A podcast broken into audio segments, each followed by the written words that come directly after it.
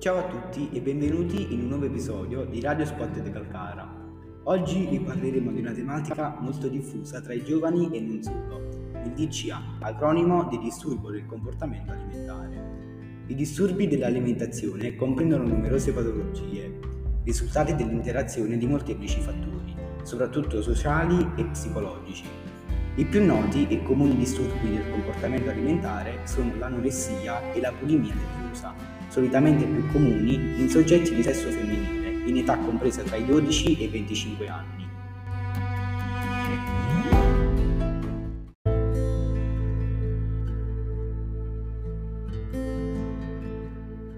L'anoressia nervosa è un disturbo alimentare che comporta una totale assenza di appetito in un individuo, determinata da una paura ossessiva di ingrassare e il rifiuto di cibo da parte dello stesso.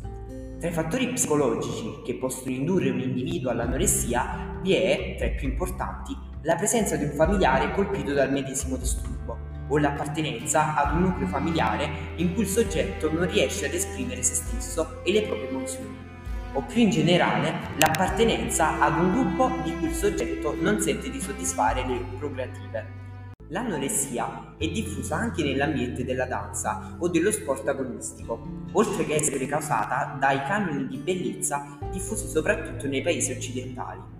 Tra i sintomi fisici dell'anoressia troviamo il peso del soggetto inferiore all'85% di quello previsto in base ad età e statura, con conseguente deformazione del fisico, diminuzione della densità minerale nelle ossa che può condurre all'osteoporosi tra il 20% e il 50% degli anoressici e demanorrea per i soggetti di sesso femminile. L'anoressia ha condotto, in alcuni casi, all'arresto cardiaco circolatorio.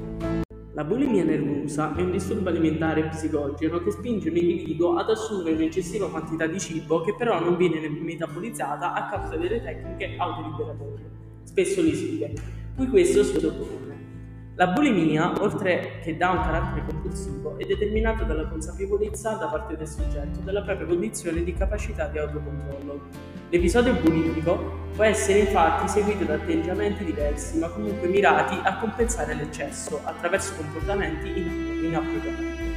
Poiché il bulimico è consapevole eh, della svuotatezza della propria alimentazione, si sviluppa in esso una forte sensazione di capacità di controllo delle proprie azioni, che si evolve in, eh, in senso di colpa e poi vergogna.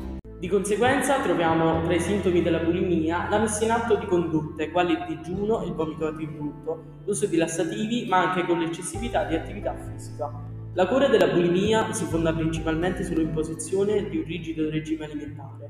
Nonostante questo disturbo sia incline alle ricadute, la maggior parte dei pazienti riesce a guarire definitivamente.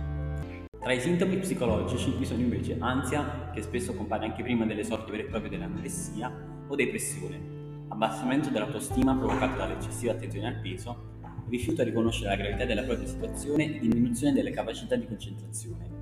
In alcuni casi si può incorrere anche in disturbi della personalità, come rifiuto di rapporti sociali o narcisismo.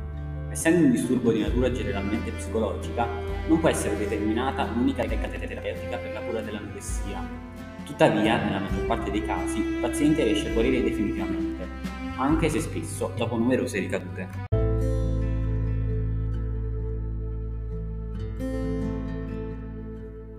I disturbi alimentari non sono capricci né fissazioni, sono patologie che tendono a divenire croniche e gravi insieme alle loro conseguenze. Chi soffre di DCA o ha comunque un rapporto distorto con il cibo patisce vergogna, paura e senso di colpa. Tende a negare e nascondere il problema, pertanto consigliamo a tutti gli ascoltatori di farsi aiutare e di non sottovalutare alcuni campanelli d'allarme. Vi salutiamo e vi diamo appuntamento al prossimo episodio. Ciao!